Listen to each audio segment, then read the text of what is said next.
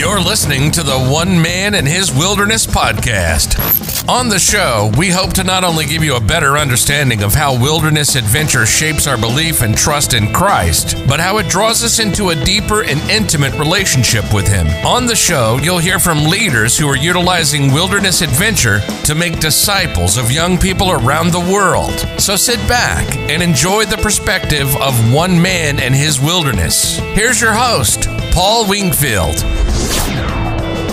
Today's guest on the show is Dusty Breeding. Dusty is an adventurer, a trainer, and a minister of the gospel. He was born and raised in a rural community in Indiana, but ultimately was led to Malibu, California to pursue a bachelor's and master's degree at Pepperdine University. For the past 10 years, he has served as a minister for Pepperdine's University Church, and he is also a brand ambassador for Lululemon Athletica. Dusty and his wife, Cecily, lead students on adventures around the world as a part of his passion for introducing others to personal growth through adversity.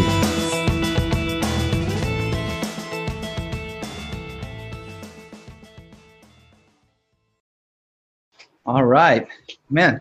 Dusty Breeding, welcome to the show, man. How are you doing today? I'm doing well. Thanks uh, so much for having me, uh, Paul. Looking forward to chatting with you. Man, well, first and foremost, uh, I, I, found you. I've been following you for a little while on Instagram now. I don't even know how I found you um, on there, on the the World Wide Web. But immediately, the first thing which made me follow you, and this may be vain, I was like, he's bald, he's bearded, and he's tattooed. He's a cool guy. I, have got to follow this man. Definitely um, trustworthy. Those are all the signs of someone being totally trustworthy, right? I uh, I once heard somewhere uh, when it comes to guided adventures or th- anything with um, being in the wilderness, a man, a, a, a, customer will trust the man with the beard more than any other kind of facial hair, more than a mustache or a goatee. If they have a full beard, they are immediately trustworthy. So I believe it. It makes sense. I'm just saying. So, man, I um, before we get started here, man, just tell us a little bit about yourself. I mean, you're uh, you're out in Malibu, California, right? Yeah, so right now I serve as the campus and youth minister at the University Church on campus at Pepperdine University here in Malibu, California. And I'm entering my 10th year uh, in this role. So I, I, did my undergraduate degree at Pepperdine and did my master's degree here and uh, met my wife as we were students at Pepperdine. And, uh, and so our, our whole ministry uh, has really really had its roots in this community, and we've we've done a variety of other uh, things and other been other places, but but this has really been our our context for ministry for the last ten years. Man, that's so good. Now, you didn't grow up in California. You grew up in in Indiana, right? So let's yeah let's let's get into uh, a little bit about just your uh, man your childhood growing up in Indiana. What was that? What was that like for you? Yeah, sure. Yeah, I, am originally from a small town called Andrews, Indiana. I, I tell everyone it's a town of 800 people and 3,000 cows. So it's a farm town. I was not a farmer. I, I, I wouldn't know how to drive a tractor if I tried. So I can't claim any connections there. But our community was very rural, uh, very agrarian. Um, the, the, the community that I actually grew up in, my our housing area was a was actually a government subsidized housing project and um, so very low income community. Uh, and that was what formed, I would say, my upbringing. That kind of that context, that socioeconomic context, but also uh, paired with the faith of my parents that I inherited uh, just through their commitment to Christ and their commitment to uh, the church. I grew up in that context, and I would say that that framed my my worldview, framed my existence. And so those those things were really formative uh, to me throughout my my childhood. And uh, I was there until I was uh, 19, and then I moved away when I was 19. Wow. So what what drew you from this little small town in Indiana to Malibu, California? Yeah, oh gosh, uh, the the long story would take more time than we have, or than anyone would really care to listen to in a podcast. So to to make it short, uh, I was chasing a girl, as anyone uh, could expect. That that's what got me out of town. I dated a girl in high school, and she moved away, and I I, I kind of chased after her. Uh, and that relationship didn't didn't work out. But it connected me to Pepperdine University. I had never heard of it before growing up in Indiana. I didn't know anything about it, but I I was living in Alabama at the time, and a friend of mine told me about this place called Pepperdine. I looked it up on the internet, and I saw this incredible photo of a college you know, in the in the hills of the Santa Monica Mountains overlooking the ocean.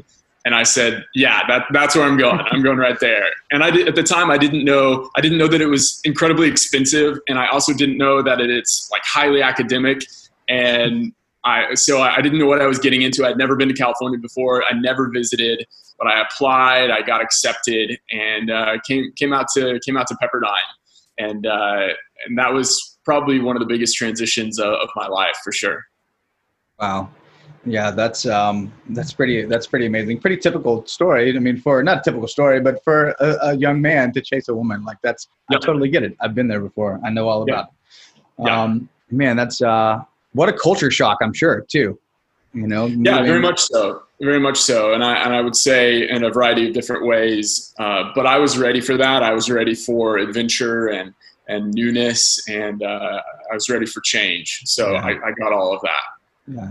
You know, you're talking about ready for adventure. Uh, I think one thing, uh, just in, in, my time working with young people, that is something that uh, almost every young person has is just this sense of adventure in their hearts. It's why we think we're often, um, you know, invincible and we, we do things that probably shouldn't do. Or now that we're older and wiser, we're like, oh, maybe I, shouldn't have done those silly things back then. But um, man, like, what really inspired that sense of adventure? Did that begin um, when you were younger? I mean, did you did you love the outdoors then, or, or kind of what inspired uh, what inspired this sense of adventure for for your life? Yeah, uh, you know, I, ironically, like I don't think I had really ever camped or slept in a tent until I was probably 22 years old. Um, my my my parents weren't big outdoors people, um, but I think my my interest in in adventure was was formulated by my dad and his love for movies and his love for uh, particularly westerns mm-hmm. and um, and also movies about like travel and movies about adventure. And so growing up in that home, I I, I think I caught this bug for what that the world was a really big place. Mm-hmm. And my, my, dad loved the old Tarzan movies, and so I saw lots of lots of movies about Africa. Um, and so I was really, I think I was I was inspired to to see the world, even though my parents don't travel. My dad's never been in an airplane and he's never been in a boat, and so he's wow. never left the, the, the country. And uh, and so I didn't have that that kind of international adventure or outdoors uh, desire until later in life. But it was definitely formulated by these images I saw on screen and recognizing that there was way more to the world than my mm. small town in Indiana. Yeah, yeah, for sure. That was, uh, man, I grew up here in, in a little East Tennessee town. And uh, when I moved out to Colorado, man, just the, the culture shock that we can even experience here in our own nation um, is, is pretty incredible, let alone when you start to travel outside uh, of the United Absolutely. States. Um, Absolutely. But I think it's something that every young person should see and should um, and, and should experience because – what a way to just grow your your worldview and what a way to shape your worldview outside of our our little corners of our of our and boundaries of our towns that we live in absolutely um, so man when you when you moved to uh to pepperdine there so first of all what did you what did you major in i'm curious about that yeah so um i for the most part of my academic career, I've studied religion and theology. Uh, but originally, I started out going to culinary school. I went to a culinary school in Indiana before I moved and uh, and so I have a little that that's it plays into a part of my adventure, I, I would say. And uh, um, during my my transition from culinary school to Pepperdine, uh, I started a nonprofit building ovens, um, doing microfinance in Africa. And so I spent probably the first year, first five years of my 20s traveling back and forth to various countries in Africa and taking teams to to build bakeries and build ovens in, in communities. Um, and so that that was part of this process. I actually uh, I was on a trip in Uganda and I, I was working with a missionary in Uganda whose nephew was a student at Pepperdine and his dad was an admissions counselor, the, the, the director of admissions at Pepperdine. And so I had my first kind of Pepperdine interview sitting at a table in Uganda wow. when this this guy called his dad up and said, "Hey, I just met this this guy named Dusty, and he he wants to come to Pepperdine." And so that that all of those things kind of blended together to to bring me to Pepperdine. But that's where I started studying uh, religion and theology, um, basically there. Wow, what a small world! Oh man, and I think I think as you travel, like you experience that um, more often than not. Um, and just like for our listeners here, um, this is the first time I've spoke with Dusty other than Instagram. But before, when we were talking before we started the episode, um, I was telling him where I was from. He was like, "Oh, near Johnson City," and I'm like, "How have you heard of Johnson City?" And he has connections here. So the world is uh, is a lot smaller than than we take it uh, to be. Isn't there a uh, isn't there a restaurant in Johnson City that has really great like key lime pie?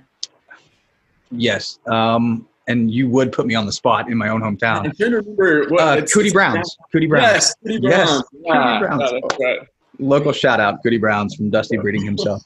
um, man, that is uh, that is so cool. And so, so you, you started this nonprofit. Uh, you're traveling back and forth to Africa. You're building these ovens.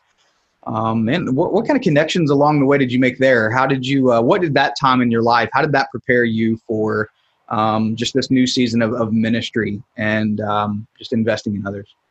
Yeah, sure. Um, I think it taught me a lot, and as I look back, I would say one of my my the, the biggest life lessons that I learned was was humility because I feel like as I look back on that time in my life, I think I think we made a lot of mistakes and um, and and could have done things differently or could have done things better. And uh, I think I, I learned that um, international development work, um, mission work is hard. Mm-hmm. It's it, it takes so much.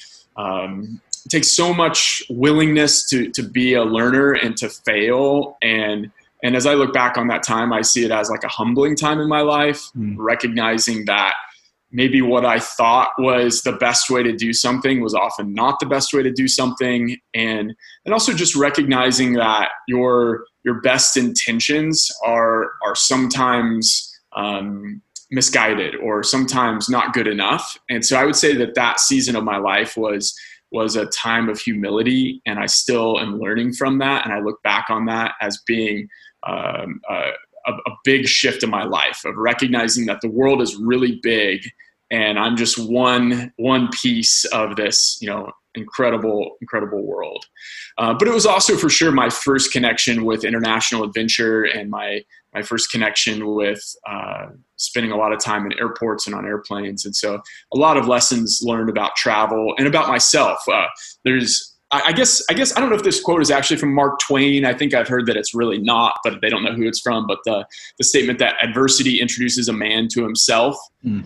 and that that concept I think was was really true for me during during those years of my life. I, I feel like I faced a lot of adversity in a variety of different ways, and I, I was introduced to myself um, mm. during that time.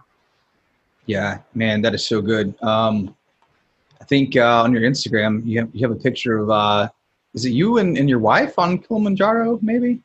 Yeah, yeah, um, yeah. We we climbed Kilimanjaro maybe three years ago now. I guess she had climbed it before we kind of as we were starting to date. We were we were spending some time in, in Africa, and she uh, she went with a friend to climb it. And I remember telling her at the time, I I, I told her. I said, "What a waste of time! You're you're going to spend a week just climbing up a hill to the top, like, and you're going to do what? You turn around and walk down? That seems like such a waste of time." Yep. And that was really before I had gotten bit by the bug of adventure for um, for things like that. And yeah. so, uh, you know, about seven years into our marriage, she she pitched this idea. We we actually trade off. So one year she gets to pick our family vacation, and then the next year I get to pick our family vacation. Yes. And so she chose for us to climb Kilimanjaro a few years ago. Man, that's so good. I thought it might have been uh, during that period of time when you were uh, doing your your nonprofit work. Uh, uh, in Africa there that you might have, have had ascended that. But you're, you're talking about um, just that period of your life um, and, and, the adversity that you had faced and just the trials and how it really helped kind of introduce you to, to yourself, to your, to your inner man, right? Yeah. Um, and that's a big part of kind of your um, of what you're about today is is adversity and this elective stress as you call it that we can kind of uh, choose to go through for the sake of, gro- of growth right? So, man, like how how did that um, that experience uh, for you, and how has it like kind of driven you today to to um, to introduce others uh, to elective stress, right, for the sake of growth? Yeah, yeah, it's a great question. Uh, well, the the concept really came out of a conversation I had with my wife over a cup of coffee in our kitchen, sitting at our our kitchen table. Uh, we were reflecting on our vacations. This was probably maybe three years or so ago now, four years ago, and we were looking back at the variety of trips that we've gone on and just we were kind of asking like what what's been our favorite experience? What's been our favorite family vacation? And it's just her and i. We don't we don't have any kids. And uh, so we were just thinking about trips that we've done and uh, you know a trip to italy that we took years ago where we were, were sipping wine through wine country and and then we thought about uh, you know we, we spent some time in um, uh, in, in turkey and visiting the, the shops uh, throughout Istanbul, and so some really fun adventures. But as we as we started discussing it, what we quickly realized is that the, the trips that we remembered the most, the trips that were most meaningful, the ones we look back on with pride and with great um, great remembrance are uh, are the ones where we face some form of obstacle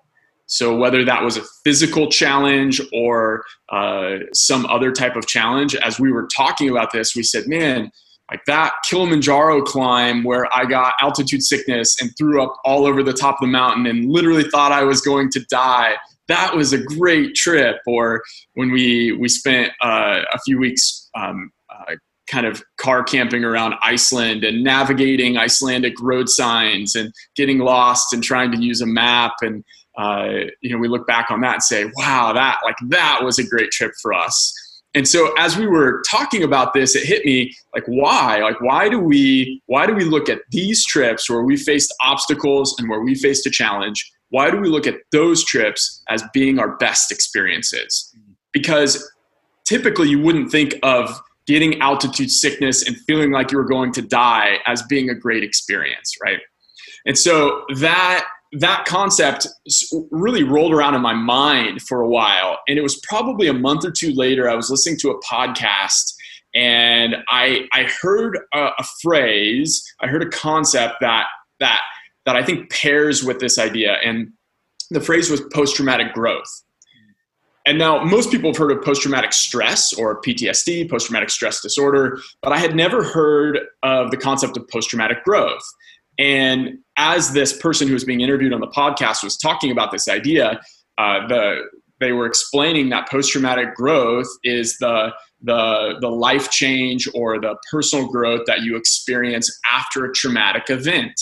And as they were describing this, I said to myself, like, this is exactly what my wife and I were talking about with these with these experiences, these vacations, the, these times when we faced adversity went through something really challenging, we look back on those and say, wow, like those experiences made us who we are today.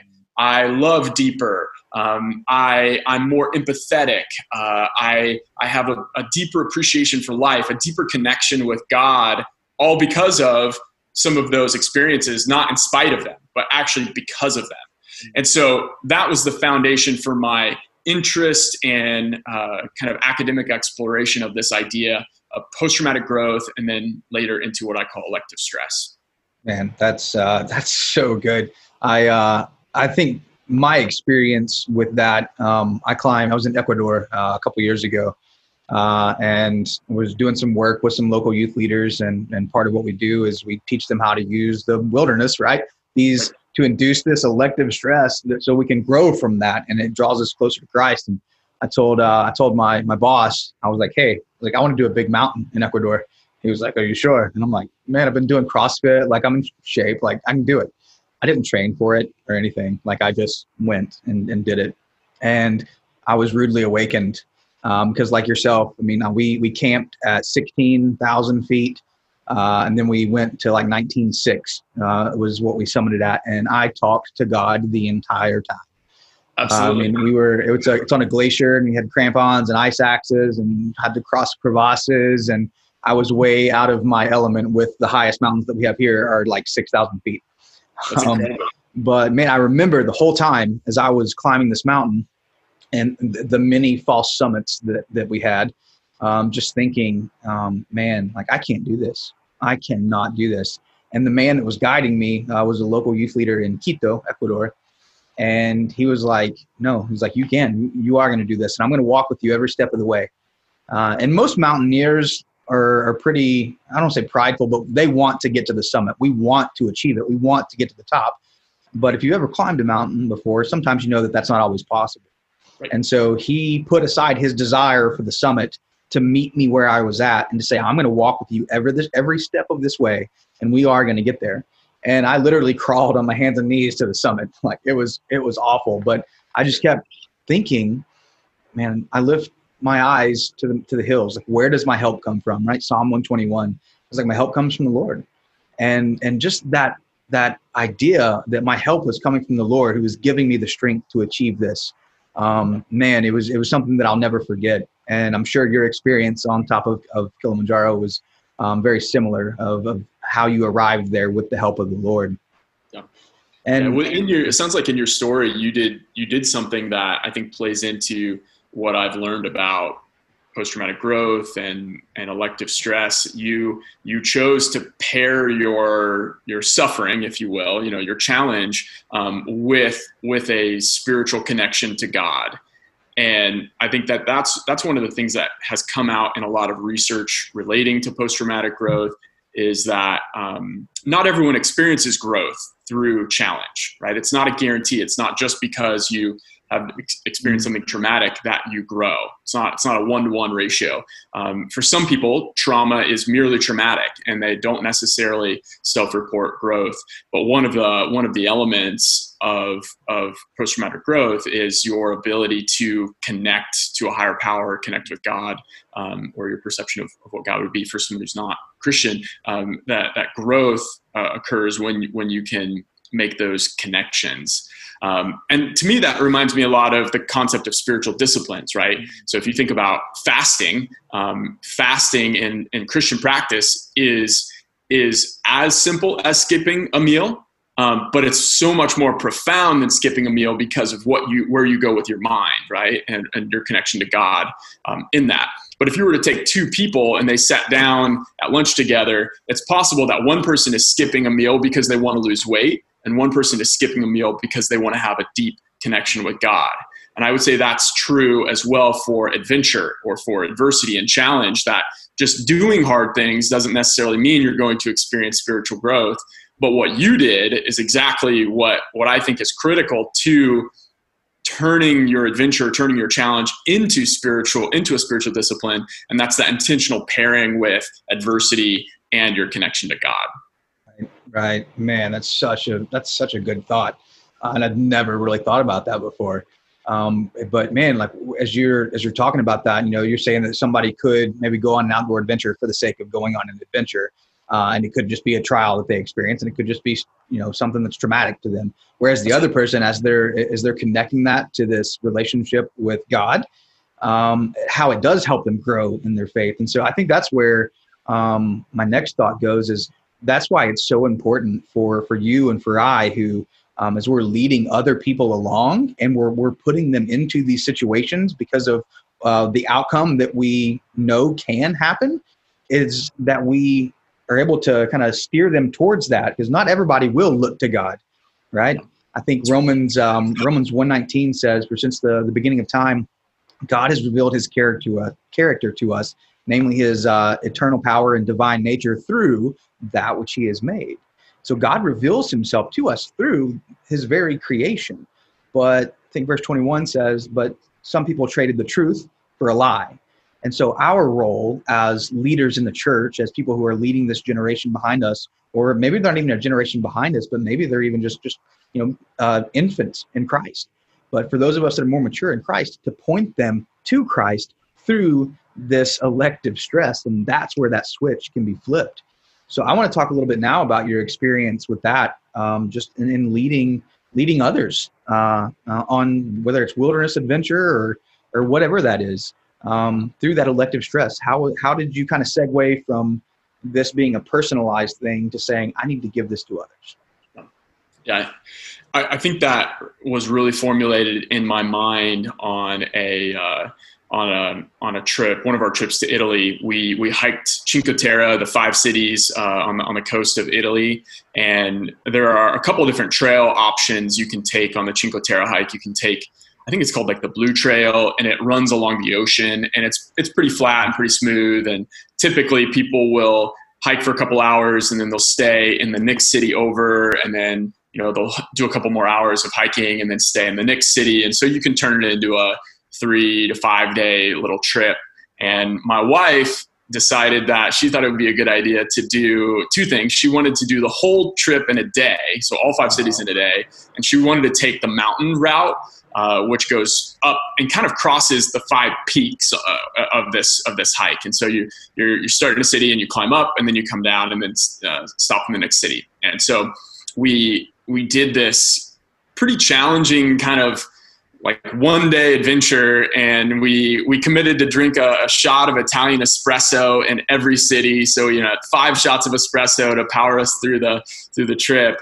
But on this trip, we started talking about how um, adventures like this and challenges like this really just break you down mentally and and you become raw right? You you are laid bare by adventure and by challenge and by adversity and that is the time that you have an opportunity to really assess who you are at your core so, not who you are after a great night of sleep, when you had a delicious breakfast and a great cup of coffee. Like, that's you at your best. That's you at your almost the stage personality or persona that you wear and show the world. Um, but, but adversity and challenge, I think that that reveals to you and others who you are at your deepest core. And so this this trip got us talking about how it was a really challenging day and we argued and we're mad at each other and you know just the typical things that come up when you haven't eaten enough and you drink too many shots of espresso and you've been doing hard things yeah. and and we we realized like man we need to bring students to have this experience because. It's hard to find things in our day-to-day life for most of us who work in offices or are students it's hard to find experiences that really peel back the layers to get at your core. And we've found that outdoor adventure and adversity, physical challenge is is a is a a great equalizer. You know, you can take the fittest person in the world and someone who's never gotten off the couch and you can you can uh, scale the challenge but both of them at the end of the day will the layers will be peeled back mm. and they'll be able to be open and honest with who they are at their core and so that trip, I think, really started us thinking about what it would look like to lead people in the outdoors to experience some of the, the growth that we've experienced. And that's uh, that's so good. And that's one reason I exactly what you said is like the wilderness. It, it just it levels the playing field. Um, you can have the most experienced outdoor professional that there is versus, like you said, someone off the couch. And presented with the same trial, there's going to still be some element of stress that will ultimately cause growth or trauma, right? Um, or both, can you know, combined. Um, so, man, with with that and your kind of discovery of saying, man, I want to take students into this. I want to, um, I want to to lead this next generation into experiencing um, and God through His creation, through the trials that we we find in the in the wilderness and in adventure. Um, and how do you do? What are some ways that you do that? How do you take young people along on the journey with you? Yeah, it's a great question. We've we've done it a variety of different ways, uh, but as you're discussing, like outdoors is the way to go, right? So um, we have we put together several different trips. We we've led a couple treks across Iceland, um, and we've led. Uh, we have a, a, backpacking retreat that we lead for students here. Um, we've done we did an Alaska trek trek with our with our high school seniors a couple years ago. We did a Pikes Peak climb with some of our seniors a, a few years back. And so for us, uh, I, I, think what we found kind of the secret sauce to to growth and elective stress and outdoor adventure um, is something that that is reasonably doable for for a vast majority of people. So it has to be low technical skill, mm. um, but high on potential for adversity and challenge. So, for example, a you know mountaineering or uh, climbing a glaciated peak is not a good plan for for what we're trying to do because there are so few people who are trained and prepared to do that. But backpacking uh, and trekking, even a, a relatively flat trail, is is a great way to get people outdoors. Uh, it's it can be as challenging as you want, and sometimes when we plan a trip, we will we'll set a weight cap. So we'll say, or a weight minimum. We'll say, mm-hmm. all right, for this backpacking trip, everyone has to show up with a 20 pound weight in addition to the stuff that they're already carrying. Um, and, or you can scale it if someone is yeah. not physically prepared to do that. You know, maybe it's just a backpack. So trying to find ways to make sure that everyone experiences some adversity, but that no one is uh, at risk for injury or yeah. or something catastrophic. Um, and then just letting nature do its thing, letting mm. the rain or letting the really hot weather or uh, letting the the the fact that you forgot your tent poles uh, for your tent.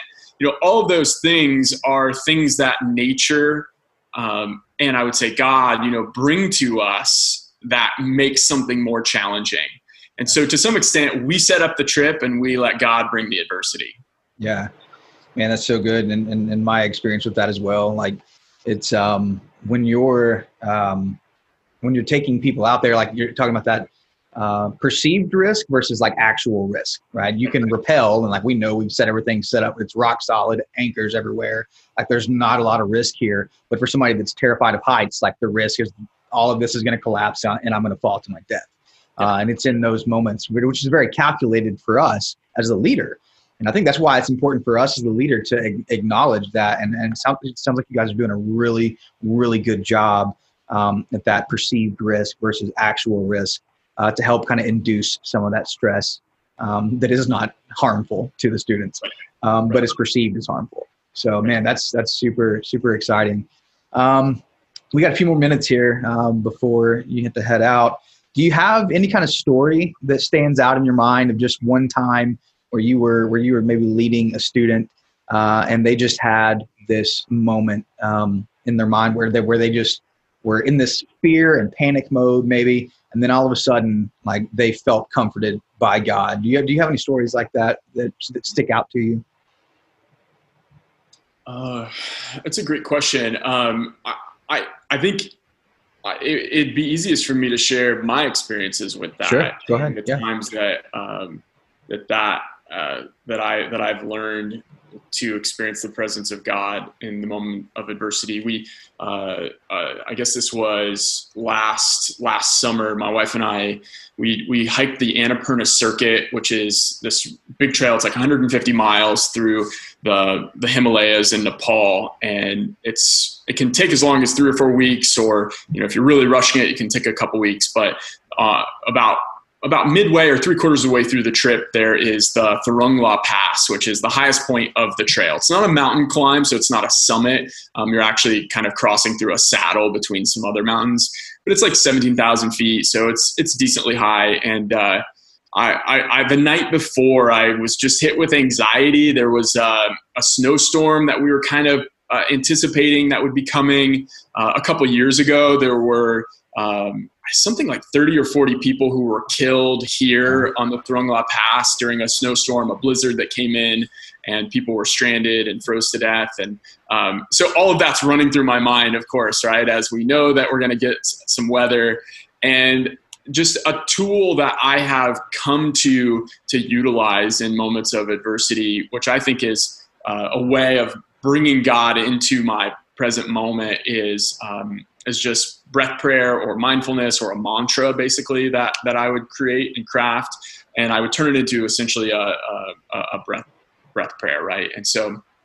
Um, my my breath prayer for this moment as I was laying in bed and my heart was kind of racing, thinking mm-hmm. about the next morning and thinking about our you know 4 a.m. wake up and this crossing this pass and the snowstorm, uh, or what we thought would be a snowstorm, we ended up coming arriving after we uh, made it through the pass. But um, my breath prayer was uh, was simply to say, for his steadfast love endures forever. Mm. God is my shelter through the storm. And just repeating that on the inhale and then the exhale. And for me, that has been a practice that um, ushers God into the present moment for me. I, I don't believe that God exists outside of me. Like, I don't think it's if I didn't say that, God was not present with me, but it makes me aware of, of God's presence in that moment. And so those are some of the, the tools that we try to pass on to students when we when we do uh, hard things like this is sharing those uh, ways of taking their adversity and going to God in the moment of challenge. And that's so good. What a good tool to pass on and uh, and to think too when they experience those moments like you were just talking about that uh, they're going to have that tool there to to and like I said, usher God uh, to to where you're to where you're at and to give you that mindfulness that He is there, that He has not departed, that He is every step of the way along this journey with you.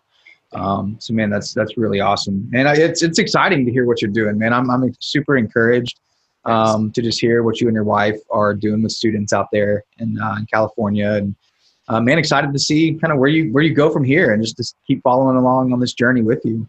Um, before we head out of here, man, how can how can people get a hold of you? They want to follow you or just check yeah, in see what you're doing.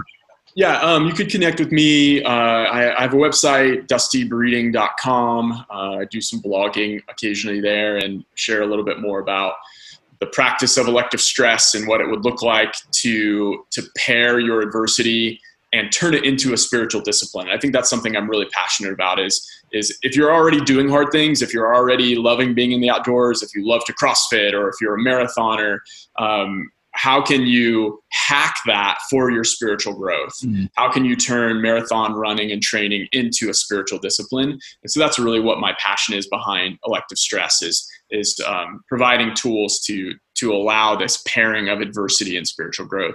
So you can find out more about that practice on on my website or on Instagram at Dusty Breeding um, or uh, email contact me dusty.breeding at pepperdine.edu all, a lot of different ways. Yeah, and I'll uh, I'll make sure to add all of those ways into the show notes here, so people uh, don't have to keep going back and listening for uh, all of those ways to connect with you.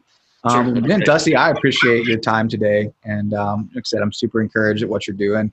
Uh, man, I think the the Lord is in it with you, and yeah, excited to see how he he grows you and your wife through this, and, and the adventures that you have become. So, thank you for being with us today, man. Well, thank you, and thanks for what you're doing to get the word out about adventure and uh, and spiritual growth through through the outdoors. It's it, it truly is my uh, my privilege and my pleasure. So, um, man, Dusty, it was good talking with you today, and uh, look forward to to connecting with you some more. And hey, man, maybe while you're up here in a couple weeks, you uh, go get some of that good key lime pie from Cootie Brown's. There you go. I like it. It's a good plan. Or or some tea from Pals, right? Oh man, you're speaking my my love language, man. Oh my goodness.